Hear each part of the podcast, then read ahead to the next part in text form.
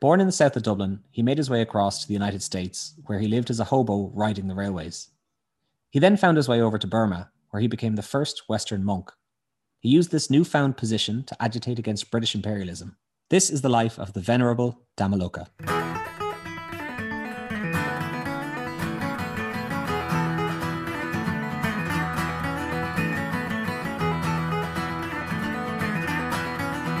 We're going to start this show a little bit differently. Um, we have a guest of the podcast on today to kind of help us understand the life of the Buddhist monk. He is one of my oldest friends, and he's definitely a friend of the pod. And we've been through a lot together. And as of last year, he went away and spent a year inside a Buddhist monastery to live as kind of like a trainee monk. He's out of that now, and he's back home in Ireland working as a lecturer. And we just thought he'd be great fun to have on the show. So, welcome, Jamie. How are you doing? I'm doing great. Thanks for having me along. Why, why'd you have to add a head shake to the along? Thanks for having me along for the ride. A wink. a wink and a nod. Yeah, no, thanks for having me along. That's Jamie is also meet well aware of Connor and Dareth. They've all grown up together as well, kind of. Uh, well, you, you you guys know each other longer. I was kind of a latecomer to the party, You're a late bloomer. a late bloomer. Yeah, I like how I didn't actually make any friends in college. I just joined your friend group. The only reason why you joined our friends group is because you lived on campus.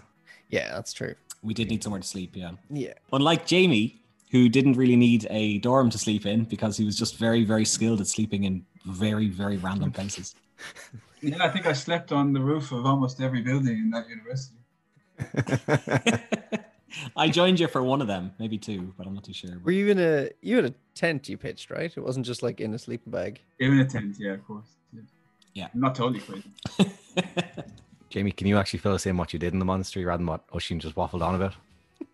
Yeah, I'd be happy to do that. Yeah, so I spent a year living in a Buddhist monastery in England. It was a monastery in the Thai forest tradition of Theravadan Buddhism, so the same traditional school of Buddhism as Dhammaloka. And I was an Anagarika, so I was a white robed trainee monk. Um, I took on eight precepts, eight training rules, and lived lived the life of a monastic uh, in this forest monastery on 180 acres of woodland, all the way through the pandemic, which was um, yeah quite a blessing. What what is monastery life? What like what does that mean? Well, um, there's a lot of routine. You're generally up at about half past four in the morning, and you begin the day with meditation and some chanting together as a group in the community.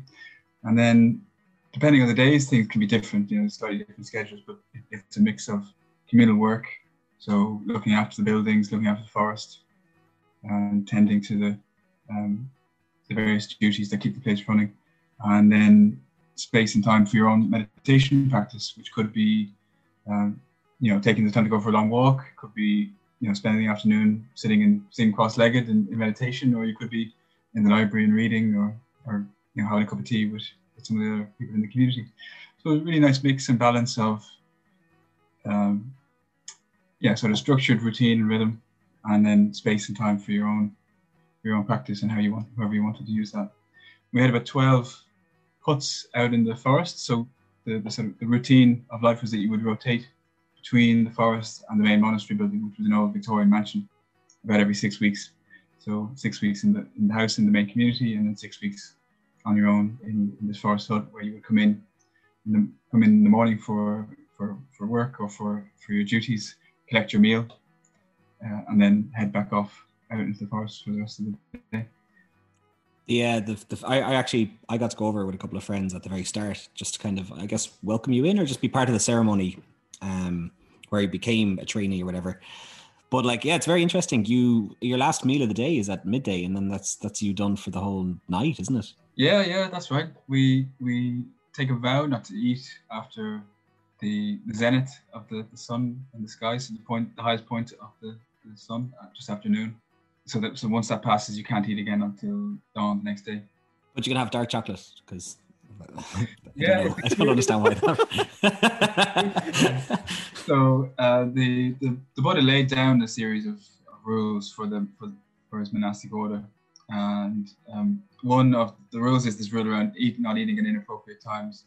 And in ancient India, this would have been after this would have been after midday. So the monks and nuns would have you know gone and collected their meals in the towns and villages, you know, on arms around, just carrying their bowl and receiving whatever offerings that they they were given by the villagers. And then they, they left the towns and villages and went off and practiced for the, the evening. And this was sort of part of the normal rhythm of Indian life. And that the, the monastics, the holy people, would come pass through the towns in the morning, and then the afternoon would be, you know, the time for the villagers to get on with their their their, their business or their, their drinking and gambling or whatever they might want to do when the, the holy people aren't around. So that was the sort of norm and the standard, and this tradition has kept that standard alive since since the time of the Buddha two and a half thousand years ago. But as you say, so you started drinking and gambling in midday. but as you say, Rashid, uh, the Buddha did lay down certain rules around things that were allowed to be taken in the afternoon as medicinal tonics, and all of those things would have been quite rare in ancient India. But today, the time of processed food just happened to be the ingredients that make up dark chocolate, jelly babies, uh, uh, marshmallows, and uh, and uh, Coca Cola. Oh, you allowed Coca Cola. oh, that's gas. So every evening there's just a bunch of monks engorging themselves on. But no, it wasn't like that. It was like you have a cup of tea in the evening. Yeah, kind of the, and, the and, and dark chocolate. And from time to time, it wasn't always there because we relied totally on donations. So some, so whatever whatever came to the monastery, you know, by people's free will, was what we ate. And so if if no one had donated dark chocolate, then we didn't have chocolate it was very interesting because like um yeah you're not even allowed to pick fruit off a tree isn't it? There's you, you cause it's causing absolutely no harm or could do no harm. I don't even know what the what the, the, the i didn't learn much while i was there. Let's face it i was just shocked by all the stuff. I met a really i met i was really interested in the lives of people beforehand. So there was one person there who used to be a car clamper who turned into a buddhist monk which i just thought was fascinating. Sorry uh, um a what? but they a car clamper? Oh a, a clamper. car, i was like what's a cart lamper I don't know how do you lamp a car? um, a car clamper. And why have I done it to my van? He was a car okay. clamper. Yeah, he clamped. He was a clamper. Yeah, so he had a lot of bad karma to um, to work through. yeah. yeah, from one of the worst jobs, one of the most hated people in the world. yeah. Um, just on that, actually, um, it was bizarre when Oshin told me you were going to be a monk. It's not. You're not the kind of person I would have thought. In one way, you are the person who would be like, "Yeah, no, that makes sense." But another way, it's like you're a lot of fun and you're a bit of a messer, and you know, you you look like you know when I think of someone who goes off to a monastery, I would not think of someone like yourself. Do you know? Yeah, Jamie, you're you're the type of guy where you get you get dressed up and you go on a night out uh, in Dublin, and then you end up up a tree. That's kind of just that's kind of yeah. night out you. like you never know where it's gonna go. So like I'm wondering what like what led you from because you're from you're from Mulhuddart, isn't it? Yeah, that's right. Yeah. Yeah. So, how did you get from Mulhuddart, Mulhuddart in North Kent, North Dublin, North County Dublin, North yeah, Dublin, West Dublin, isn't it? West Dublin. Okay, I'm not from here. Um, how do you go from there to a, like a monastery? Yeah, it's a it's a good question. I mean, if I'm the type of guy that's going to end up a tree on a, on a night out, it's maybe not so surprised that I ended up in a forest monastery. it's kind of fitting in a way. But um, yeah, no, I think I was as shocked as, as anybody really. But it, I, I started to meditate really when I was in the PhD, um, because I was you know stressed and anxious and uh, and depressed as as most people find themselves when they're, when they're trying to do that sort of um, that sort of work. And I just found it so incredibly useful. And so there was a sort of a mix of you know finding it useful and beneficial in my life, and then as I started to have really interesting and positive experiences in meditation, just a curiosity, you know, curiosity about what what's this all about, this other way of, of experiencing the world that you can you can gain access to through meditation. Uh, and so I went to visit the monasteries first in 2016, I think, that monastery.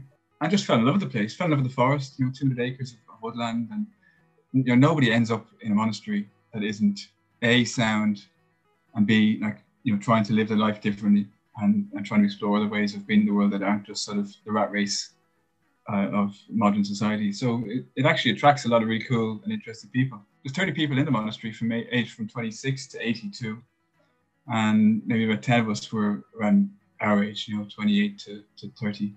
I was say 10 of us were cool. So 10 of us. 10 and uh, yeah, you know, they were they were all, as she said, you know, all had interesting backstories. It all kind of gone traveling and done wild things in their lives, and just kind of, you know, sort of slowly found themselves drawn to to exploring this way of living and full of messages as well. You know, I think I laughed every single day when I was there. You know, it wasn't. It was serious, and we took it seriously. You know, of course, and and we're respectful. It is a like it is a monastic community, but at the same time, there's a, a real lightness and real joy, and probably you know, for, for most of us, particularly Irish people, the sense we might have of a monastery is coloured by our understanding of Catholicism, which is, you know, um, clouded by ideas of guilt and shame and beating ourselves up and, you know, self-flagellating. Uh, and there's none of that in Buddhism at all. You know, it's much more light and joyful naturally. And Asian cultures are much more light and joyful naturally. It's light, it's light and joyful, but at the same time, I feel like it's peppered with. It. It felt very restrictive. Like, but it's I think in uh, okay, it, the problem is we don't really we do need to talk about our fella today, um, so we don't really have that much time to devote to it. But like Buddhism is about the shedding of your attachment to all material possessions. Would that be correct? And that includes friendship with love and all these things. So that's that's where I kind of see the restrictiveness of it, but where you see the freedom of it. So that that's just one thing I thought was quite interesting. No, I, I can see why you would say that it, it, it, that and it feels and looks restricted from the outside, but I mean, it sounds kind of cliche to say, but you do realize that you you can find a greater happiness from not following those desires constantly and realizing you can be happy without the need to satisfy every single craving that arises, and you can find that you can find a more sustainable and balanced happiness from some sort of bringing yourself back through your your meditation practice constantly into the, the present moment, which is you know generally pretty grand.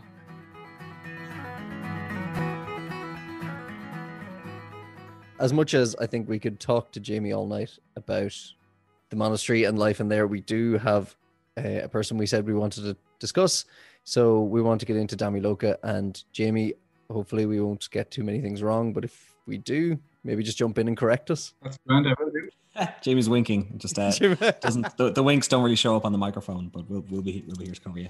So Dhammaloka was born originally as Lawrence Carroll. He was born in Booterstown in Dublin in 1856. He went to America for work via Liverpool in the 1870s, and that was, we're not sure exactly when, between the ages of 14 and 24. So, yeah, some sometime in the 1870s uh, he went. He worked on ships up and down the east coast uh, of the US, and then he seemed to get his way across using the US train network and kind of became a hobo and kind of got his way through the whole system. Jamie, you were saying that he met up with a group of like free thinkers, and this is where he started to kind of get alternate views on religion in particular. Yeah, so he, he would have been riding the rails with sort of hobos and um, and anarchists in the, in the 19th century, and, and became involved in this this free thinkers movement, which was a sort of movement of atheist workers, promoting the idea of um, you know workers' education and workers thinking for themselves um, in the face of sort of the top-down institutions of religion at the time. Did you know there's a distinct difference between a hobo, a bum, and a tramp? And could you think about what? Could anyone answer what they are? Uh, they're all very spelt differently. That's that's excellent. Yes. Thank you. Ten English degree. Finally putting that fucking name to good use the, the tramp rides the rails, hobo stays put somewhere on a bum. I feel like you're floundering a bit, so I'll help you out. Um, no, so a hobo, a hobo is someone who's homeless but travels for work, whereas a bum is someone who's homeless and does not work, and the tramp is someone who's who travels but it does not want to work. So we're all tramps then, really. yeah, we're all fairly trampy to be honest. But um, what I find really interesting was that uh, so this word seems to have come from the American Civil War, with all the soldiers heading home. So there's one argument. There's two arguments of what the word actually where it came from, and one is that it relates to the term "hoboy," which is another word for like a farmhand, which is just a great nickname. Hey, hoboy. But the one I found most interesting is that um, they just think it's an abbreviation from soldiers going homeward bound, hobo. So, um, that is cool though. I like that. Yeah, that was interesting. Nothing to do with Dhammaloka, but no. well, he was a hobo, right? He was traveling for work. Yeah. A radical hobo. A radical hobo traveling for work, um, and he did actually get a job. Uh, he got ended up getting a job with the shipping company, and he was going back and forth to Japan. I say back and forth. He was going forth and back, and then forth again because it seems he went three times, and then he got kicked off the ship while he was in Japan because of his drinking and his behavior on the ship. So he was left stranded in Japan. Um, and it's worth noting that this is all according to him. So we don't have any sources. He wasn't a figure of note. You know, he would have just been a, a common lay worker at the time. So people weren't taking note of him. Um, but he eventually, around 1880s, he made his way to Rangoon, which was the capital of Burma, which is now Myanmar. And he got a job as a tally clerk in a logging firm. So he was just doing like stock take in and out uh, of for, of this firm coming in and out. When I was reading, I found that passports didn't exist until 1915, which I thought was just insane. So people could just come and go as they please, and that's why there was no record of him coming into America or traveling around. And they're not even sure of his name. There's I was reading there was three different. Yeah, Lawrence Carroll, Lawrence O'Rourke, and William Colvin, and he apparently had about five different uh, aliases. Yeah. names. He went by five different names. Aliases. That's the one. You word. could kind of just go by whatever you wanted back then, couldn't you? Well, as we learned with our dear old pal Lizzie Halliday, she eventually got caught, but she did try and recreate herself. Yeah, she changed her name a couple of times. So yeah, you just could just move somewhere else and decide you were someone new. But the murdering caught up with her, I guess. That kind of gets you in the end. Yeah. She had a tendency to like murdering people.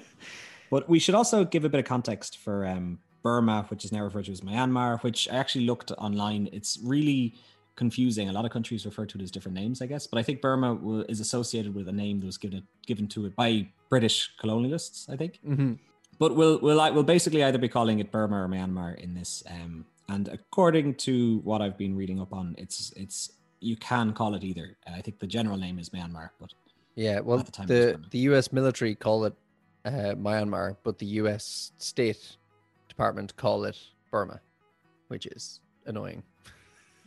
Okay, and so while he was in Rangoon, he met some Buddhist monks and found that a lot of his beliefs had lined up and he was coming into this new line of thinking and around 1884 he took ordination as a novice monk under the name of Dhammaloka.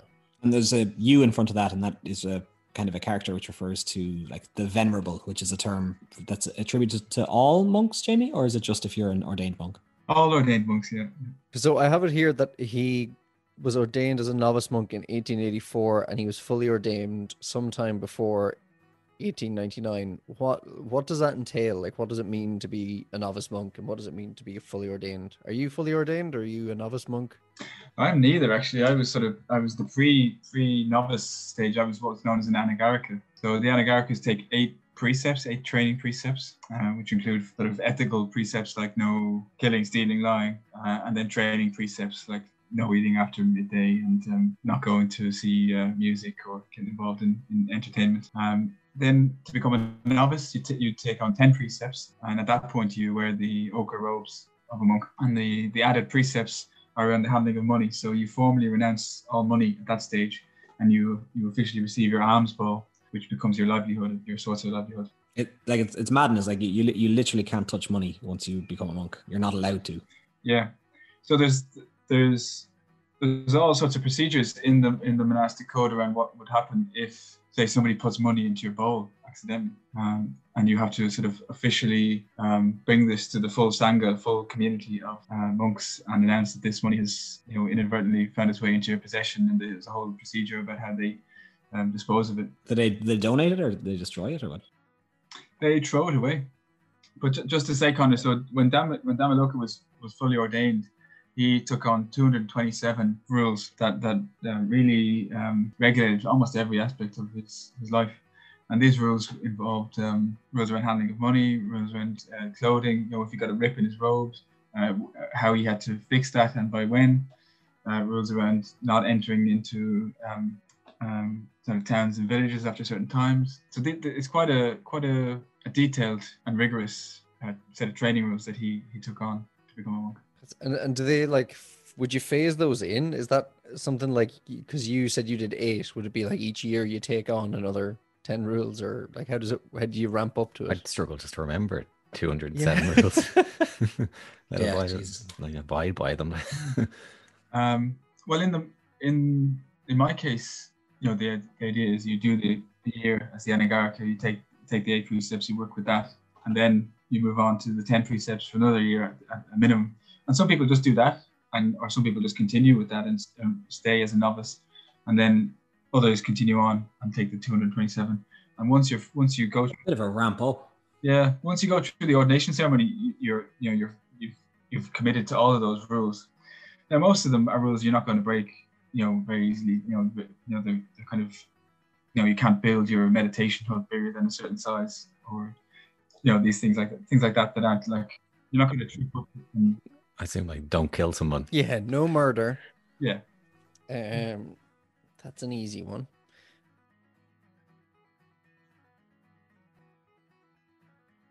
Britain took over control of Burma after like a long and drawn out 60 year, not necessarily a war, but it was a number of policies and number. They just very slowly creeped in until they, I guess, had control. Anyway, they took control of Rangoon and it became an important port between Calcutta and Singapore for the British Empire. Um, and this was also with the arrival of the British, also came the arrival of a lot of Christian missionaries, uh, which would become quite a sticking point for Dhammaloka later on, and one of the reasons why he'd become so well known, um, I guess, in his circles. So we're we're talking a lot about Buddhism and we're talking a lot about Burma, and I think what you need to understand is at the time, and I think probably still today, um, for a lot of the Burmese people, like Buddhism is very intertwined with how they live their lives. And there is a there's a phrase here I got that came out of an independence movement that says to be Burmese means to be Buddhist. So the two were very very very tightly uh, connected with their kind of like uh, national identity. So when the British came and the British started introducing a new religion and they started trying to kind of not showing the amount of respect for Buddhist cultures. They were essentially like rubbing the faces of the people. This was how it's interpreted that they're rubbing the faces of the people of their culture and everything in the dirt. It annoyed a lot of people, and Dhammaloka was one of the ones that got very pissed off by it.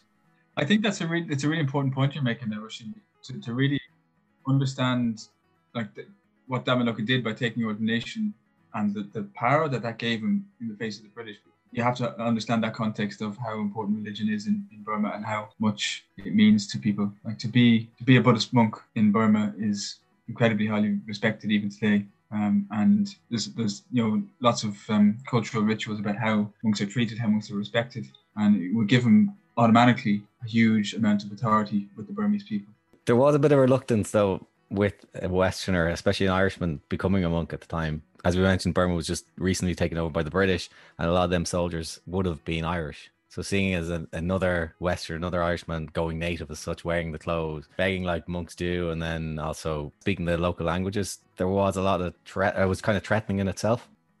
Yeah, do we know how he was received by the Burmese? Like Jamie, you were saying he would have had a lot of respect, but was it jarring? Yeah, again, I, I can't can't say for certainty what the context would be like in, in, in Burma, but I do know that in Thailand, Western monks are really, um, yeah, really respected, and people feel really uh, proud that uh, Westerners would want to come and take up the robes and take up the, the training of, uh, of a Buddhist monk. So they get a lot of um, encouragement and support from the Thai people. I guess that the position of like a monk is meant to be kind of a venerable and uh, understated.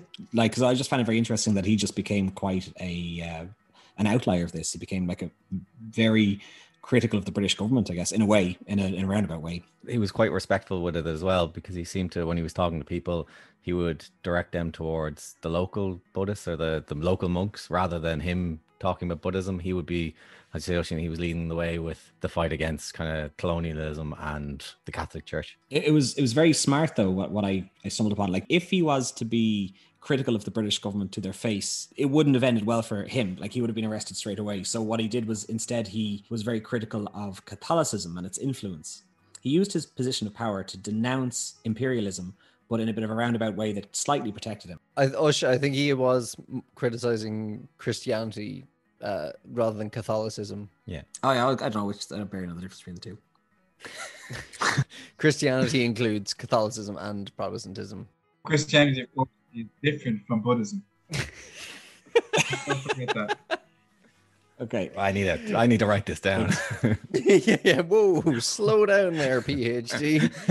doctor so in his late 40s we're in 1900 now he started to become a public figure He- he started publishing huge numbers of radical pamphlets against christian ministries that were opposing their religion and culture really Dhammaloka's main criticism of Christianity was that it was irrational, unscientific, and highlighted the violent dimensions of the Old Testament, which was obviously against his Buddhist beliefs. He was also a big critic of the British Empire, which recently took over uh, Burma, and he described them as bringing the Bible, the whiskey bottle, and the Gatling gun, which the Bible being a program of conversion, whiskey being cultural destruction or alcoholism, and then the Gatling gun just being military conquest. I don't show up to any party without a Bible, whiskey, and a Gatling gun. To be fair, Connor's here. You brought the Bible, guys. Oh, brilliant. At this point, Burma was only colonized the previous generation. A lot of people would have seen Dhammaloka as an outsider because he was Irish, and they would have had a, an awful lot to do with that colonizing because they were part of the British Army. It's actually mentioned in James Joyce's Ulysses that there's a Buddha in the National Museum in, in Ireland in Dublin. Uh, there's a Burmese Buddha there, and that they reckon was taken from Burma during this war. Um, it used to sit at the front of it, so anytime anyone walked in, they would have gone by this. It was presented to the National Museum from a Clare man, Sir Charles Fitzgerald, who was a member of the British Army. And on presenting it, he said, a trophy of Britain's newest colony exhibited to the people of her oldest. Ooh, that's that's kind of very showy offy. That's like, look how many colonies we have. we've got so many we're going to give. Yeah, we've got we've so many we're going to give our oldest one stuff from our newest one. Yeah it does really highlight that not only Irish people were victims of the British Empire or, or, imperialism, but also a large number of Irish people actually participated not only as foot soldiers but as kind of high-ranking military men and civil administrators and doctors and professionals. So yeah, we, we always like to kind of put ourselves on the outside of that, don't we? That oh, yeah, what the, the Brit bashing, yeah, yeah. yeah. We... yeah. I mean, he did travel within uh, essentially what was a you know British Empire if you think about where his you know life had brought him from Ireland through the US and over to you know British colonies, he was working within that network that was created by the British Empire. Another reason why Dhammaloka became popular in the in the region was he was going on successful preaching tours. These ran from 1900 to about 1910, 1914. They were not really sure. He saw huge numbers of people coming, and he hit the peak of his career when he appeared in the Irish Sunday Independent. No way, was he? Yeah. Wow. Yeah. So that's when you know you made it. Another thing I found quite interesting was that, like, by the time he was quite popular, people would travel for three days on foot, like, just to see him. Like, he was insanely hmm. popular. There was someone, some woman at one of these meetings jumped on the ground and put her hair out so he could walk on it.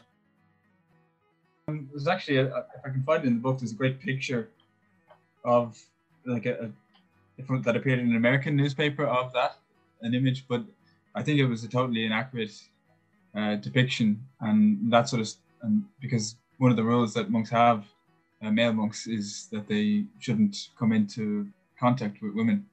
So one of his rules would have been not to to touch a woman, never mind walk on their hair. Yeah, it struck me as weird that one because it seems like quite a power thing almost. Sheer devotion, I guess, but yeah. I always think this time in history is so interesting just this time where there was huge mass gatherings for public speakers. Like you think about like the 1914 lockout and and James Larkin and his speeches and you know like huge like thousands of people gathering, people traveling for days to hear people speak. I always just wonder yeah. were they better speakers back then or have we just lost interest now? There's no Netflix and chill.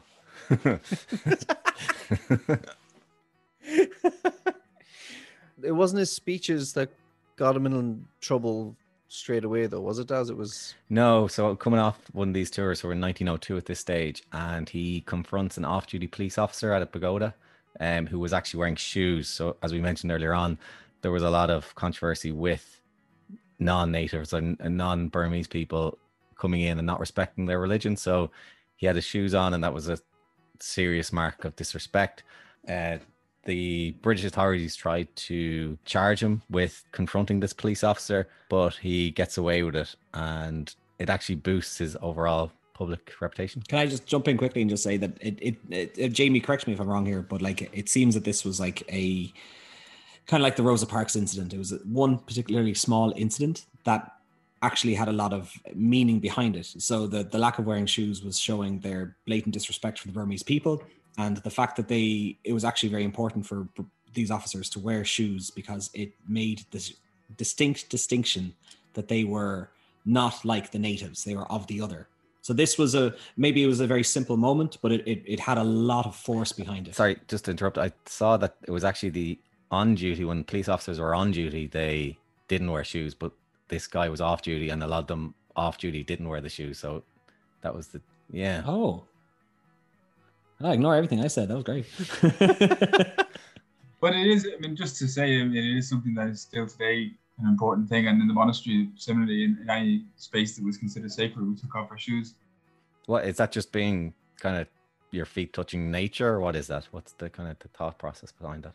Shoes are dirty, isn't it? Yeah, I think that's it. In, in it's just that you you've used your shoes to get to the place, and so they're probably pretty filthy and easier to just take off the shoes and um, go in your, your clean bare feet.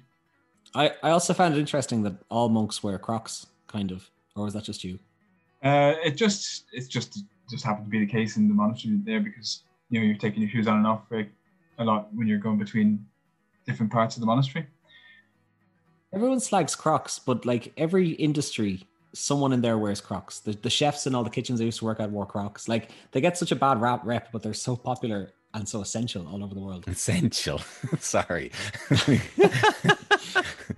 I thought when you said all like all monks wear Crocs, it's like a all dogs go to heaven kind of.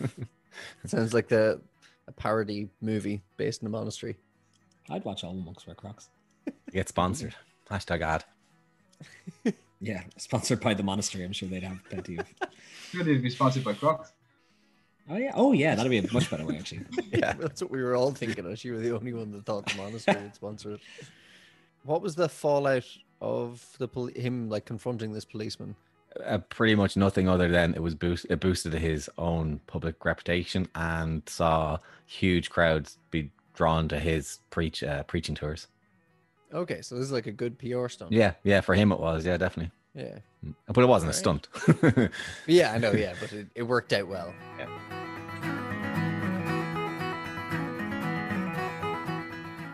Um, like if you look at the map of um, um, Asia at the time, the French are coming in on the on, on through Vietnam, the British are coming in through India and Burma, and um, you know the Buddhists are really kind of feeling the pinch. And in, in Thailand, which is the last uncolonized um, Buddhist country in Asia at the time, and then there's independence movements in Myanmar and in, in um, Sri Lanka, which was known as Ceylon at the time, that were using Buddhism in a way to, in the same way that Irish Catholics did in Ireland, to kind of stake the claim for why they're different um, to the, the, the, the British, to the Empire. Uh, and so Buddhism became an important sort of national symbol and national identity in those resistance movements. Yeah, and that's kind of what led to him traveling around a bit as well. So his popularity was, you know, huge at the time, and he did spend a lot of time going around. So he seemed to have a base in Singapore for a couple of times. He was in and out of Singapore, Japan, and Siam, uh, which is uh, Thailand now. He attempted to go to the World Parliament of Religions, but the meeting seemingly didn't take place. But the idea of this World Parliament is an attempt to create a global dialogue of faiths. Um, that is still going on, actually, that World Parliaments of Religions. So they do meet up every so often, and, and I'm not actually sure what they discuss. Being sound seems to be the general vibe of it. So on his on the rest of his tours, he went to the launch of the International Young Men's Buddhist Association at a university in Tokyo. The YMBA. Yeah. Dara was doing the, the gymnastics as well. Yeah, In a different, an alternate world. That's what we'd be singing. uh, but he was the only English speaker there, and he didn't seem to speak any Japanese. So I, I don't know. He, I don't know what he did there or how well he was able to communicate, but I think it was the action of being there was important. And he also went to a student conference there at the same university. So I think I don't know. He like went to college, took part in the Rag Week, joined a few societies. He also then went through, like I was saying, he went to Singapore and to Siam, of Thailand, um, and he set up a he set up schools. He kind of went around and set up his own missions and set up free schools, so to educate local people. And by 1904, he was organizing other Europeans to go to Rangoon to become monks as well. So this was him kind of starting to spread spread his wings out and encourage more people to join this the the Buddhist movement. Um, he also went to Bangkok in 1903, did the usual, founded a free multiracial English language school and promoted Buddhist associations. So he, he got around a bit. He did his like grand tour of Asia, seemingly doing like a lot of good, Cutting a few ribbons. cutting a few ribbons. What's that one? Shaking a few babies and kissing a few hands. There, there's there's one point that I guess we'll get to in legacy there. There's one point we might get to later on, but um, what I found was quite interesting was that i- initially it was thought that the first Western Buddhist monks were these guys called Alan Bennett and Gordon Douglas, and they were ordained between 1899 and 1901. But our our guy Dhammaloka was ordained way before that, so there's a lot of speculate. Well, there's there's uh, you could potentially put an argument forward that he would be the, considered the first Caucasian Buddhist monk. But at the same time, there were a lot of monks who were ordained at the time, and when they died, they were just cremated, and there was no record of them. So we've no way of we can't exactly say it, but there was probably a lot more at the time. So we don't really know who the first Caucasian Buddhist monk was. But in the promo, it's definitely our guy. Oh yeah, definitely. I guess most Buddhist monks wouldn't become seen or in the limelight. Like they would go to a monastery and disappear essentially. Exactly. Yeah, exactly. All along the way, he was producing a lot, large amount of material and writing for a lot of newspapers. And he kind of started to gain momentum in atheist circles because you have to remember, Buddhism doesn't necessarily. Oh, can I say this? Buddhism doesn't worship a god. Buddhism is atheist. Jamie, can I say that? Yeah, there's no there's no worship of God in Buddhism. Yeah, this is this is the free thinkers movement that we talked talked about earlier that he was involved with in America before he left, and he continued to correspond with while he was a Buddhist monk, and you know they published some of his writings in America. Oh wow! So the free thinkers movement was an atheism movement. Yeah, Okay, that's very interesting. Uh, we should probably jump into like one of the last large things that he's really known for, I guess, before he disappeared, and that was the trial in 1910. So he preached again in the town of Mo- this. I just kept saying Mole Man when I was researching this, but it's Mole Mine or Mole Mine. It's the fourth largest city in Burma, and so he preached to a massive crowd and was very scathing of Christians. And it was during this speech where he said, "The Bible's whiskey and weapons," uh, quote that we mentioned earlier. So, and he went on to say that they want that the British intend to destroy Burmese tradition. Um. So yeah, he wasn't too pleased with them, I guess. Yeah, and can I just jump in and just point out it, it wasn't just Christians he was annoyed at, it was specifically like Christian missionaries. So he felt like imperialism was being brought in via these Christian missionaries. Yeah, that make that makes sense. Pumping it into the schools. Yeah. After the speech, he was tried again for sedition, or rather, the prevention of future seditious speech. And this was the first times that this was used against a European. It had been used in Burma before, but this was the first time it was used against a- an Irishman. So, and funnily enough, when it actually went to like court, the judge who presided over the case was an Irishman as well. So it's just really strange to imagine in the middle of Burma an Irish judge presiding over a case of an Irish Burmese monk. Do you have his Uh, name? I don't. Do you? It's Daniel Harold Ryan Twomey, and he's from Carrigtwohill. Can I share something about him? So this is this is what Twomey used to say to the, the juniors in the court. What do you think of me? Look at my name. It is Twomey. Two, pronounced two, means hammer in Burmese. May, pronounced me, means fire. My name is just a combination of hammer and fire. True to my name, I will first smash you up with a hammer and then scorch you with fire if you don't do your work properly. Oh, Jeez, talk about a power tripper. Yeah, he sounds like a lovely lad. Yeah. Look at me. Power fire, hammer fire. Did he just go to Burma because his name was that? That's just ridiculous. So, for his crimes, he was bound over to keep the peace and ordered to find two supporters to guarantee this with a bond of 1,000 rupees each. Does anyone understand what that means? Yep. Okay, good. Move on. That was that was his sentence, but his the crime tri- crime he was t- tried for is something different, right? Well, yeah, he wasn't tried for sedition, but he was tried for the prevention of future seditious speech, is what what I read. Which, how can they try you for something that they don't want you to do in the future? Yeah, so being bound over to keep the peace means that he is told that he's not allowed to give any seditious speeches, and if he does that, then he's automatically going to go to prison without trial. So it's like a it's like a gag order, isn't it? It's a gag order, yeah, and then the, the, he's, he's he's paid that bond, which is like just a, a you know a, sort of a promise to the court, and he'll lose his money, Mm-hmm. or the, the people who paid the bond will lose their money if he he um, ignores the court order.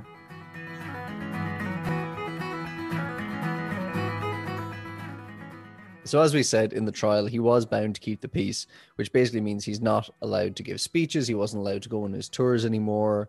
He kind of had to keep a low profile. He did appeal the sentence, but the decision was upheld. From then on, he became really hard to trace, kind of laid low, and almost did what monks normally do and went, we assume, to a monastery and, you know, lived the monastic life, I guess. The next we really heard of him was in 1912 when a letter appeared in the Times of Ceylon, which reported his death in a temperance hotel in Melbourne. Uh, but I love this bit that in June that year, he showed up at the offices of the Singapore Free Press to deny that report. So he didn't just like, he found out about it and didn't just go like, oh, I'll put out a thing, being like, I didn't do this. He just went to a newspaper office and was like, hey, not dead. How are you?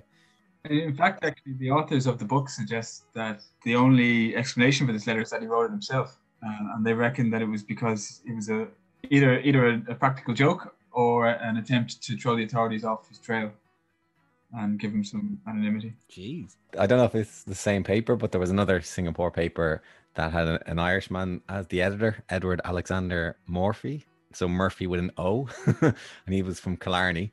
And a lot of Kerry he, boys over that side of the world. Yeah, he was also publishing uh, uh, news stories about art that were against uh, Dhammaloka. After his appearance at the Singapore Free Press, he was seen in Australia, Siam, and Cambodia. And in 1914, a missionary reported that he was running the Siam Buddhist Free Thought Association in Bangkok.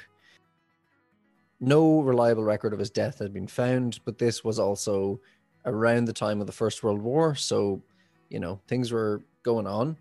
Uh, and there's a good chance he actually was in Siam at the time. So this would have been Thailand, because this was the only country in the area that wasn't under colonial rule. So they weren't involved in World War One until 1917. I think they declared against Germany, Austria. So it would have been a good place to be to avoid the war to not be in the colonial power so yeah, he disappeared in his 60s and there was very little known about him. And like like we said earlier, he disappeared off the face of the earth for about 100 years until these three authors decided to start uh, exploring and writing a book about him.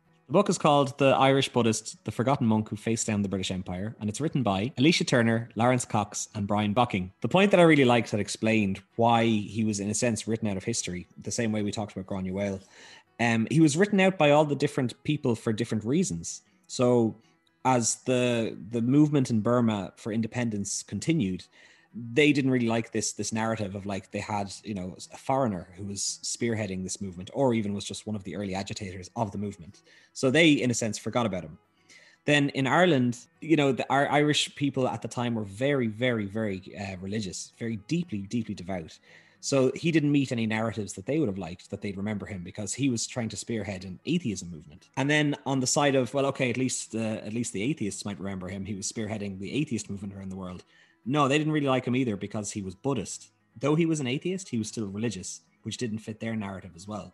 It was this concoction of things that allowed him to fall through the cracks of history. And then finally, there's the Buddhists themselves. They forgot about him, and that was mainly because of the Buddhist Society of Great Britain and Ireland, who they, their accounts don't mention Dhammaloka at all, and they, as we mentioned earlier, they say that Gordon Douglas or Alan Bennett were the first Western Buddhists. He divided opinion. So in Burma and a lot of Asia, he was obviously promoted and celebrated at the time. So the rural Burmese, they would have attended his preaches and sometimes traveled days to go just to get to see him. The traditional Buddhists would have respected him and he would have he actually got to meet the head Buddhist of Burma and then finally urban nationalists they organized a lot of the tours for him and defended him in court so he was well liked there and as well as Singapore and China he had a particularly large following it was only uh, when he got to Europe really so it was really kind of a west versus east thing so West, they were hostile against him just because of kind of workings against the Catholic Church and or Christianity in general. Interesting. Did he meet the Dalai Lama? I have conflicting reports. I didn't see that at all. The one report said that he met the Dalai Lama and the Dalai Lama and him talked for days because the Dalai Lama was so fascinated with what like a normal life was like, you know, of his hoboing around the world. But then another source said that this is could be bullshit, so I have no idea. You know that normal life we all lead, hoboing around the world. yeah, kind of. I think that's it, folks. A very, very interesting life. Um, and again, I really love these ones about people who either just kind of came out of the woodwork or they nearly were lost to time. It just really makes you think about the amount of fantastic and amazing people in history who have not been remembered.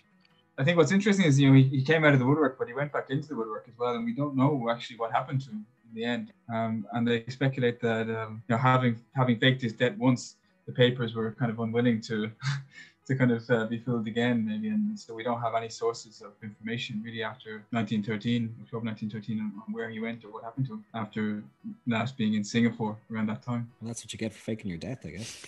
And one other thing I would like to say about about Dhammaloka, and you know, to our mind as Irish people who grew up with Catholicism, the idea of someone becoming being a militant sort of atheist and then becoming a Buddhist monk, becoming a religious spiritual seeker seems a bit crazy. But actually, you know, the the, the approach of Buddhism is is a practice um, rather than something you take on blind faith or belief. Uh, and and the Buddhist teachings really encourage you to um, yeah to consider the, the words of the Buddha for yourself and put them into practice through your meditation practice and see does this make sense to me or not? Uh, and so it's a very questioning and inquiring sort of religion that really asks of you not to, to just have blind faith. So I think it, it makes sense that he was drawn to that as, a, as a, an atheist, as a free thinker.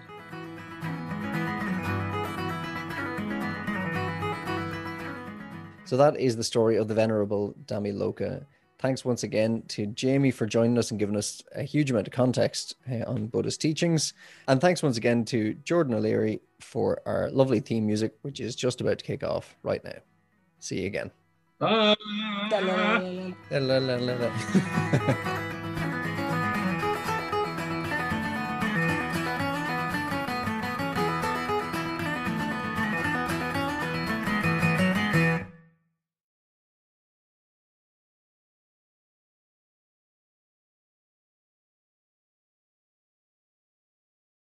Hi, folks. Connor here. I hope you enjoyed that episode. And if you did, I'm here to ask you to maybe consider becoming a patron of the show. Uh, to become a patron of the show, you basically sign up to pay us a subscription once a month and you get bonus extra content on patreon.com. Uh, you can sign up for 3 euro, 5 euro, or 10 euro a month. And like I said, we put out extra content um, each month that you can listen to. If you want to do it, is patreon.com forward slash out of Ireland. And Patreon is P A T R E O N. And you can become a Patreon, a patron. A pa- I'm not sure what it is. If you don't want extra content and you just like listening to us once every two weeks, you can give a once off donation if you're interested. You can head to buymeacoffee.com forward slash out of Ireland and you can do just that. Uh, you can donate whatever you like there. Uh, it's all really appreciated. If you're not interested or not able to do either of those things, you can still support the podcast by liking, subscribing, and reviewing the podcast. You can also tell a friend about us, or you can tell a stranger. Shout shout our podcast out of your car as you're driving by at a random pedestrian. Um, tell a man on the street corner that you like the podcast and he should listen to it too. Go around telling everybody. Um, maybe not everyone, you might get in trouble, but tell some people. Um, it's kind of the best way. Word of mouth is how podcasts tend to really grow. So that would be really appreciated. Um, and what is also appreciated is all the people who have already joined us on Patreon and bought us a coffee on Buy Me a Coffee. It makes us feel like we're actually doing something or achieving something here. So that's all for me. And I think, I don't know, if we get to 100 patrons, I'll upload a video of me and Oshin trying to tackle Dara because I know Dara doesn't listen to the end of these. So, yeah, we'll attack him and tickle him because he's very ticklish, and we'll upload that to Patreon if we get 100 patrons. So, that's an incentive. See you next time. Bye. Which time yeah. when my boxes got ripped off? Were you, were you one of the ones ripped off my box? You both did, you pricks.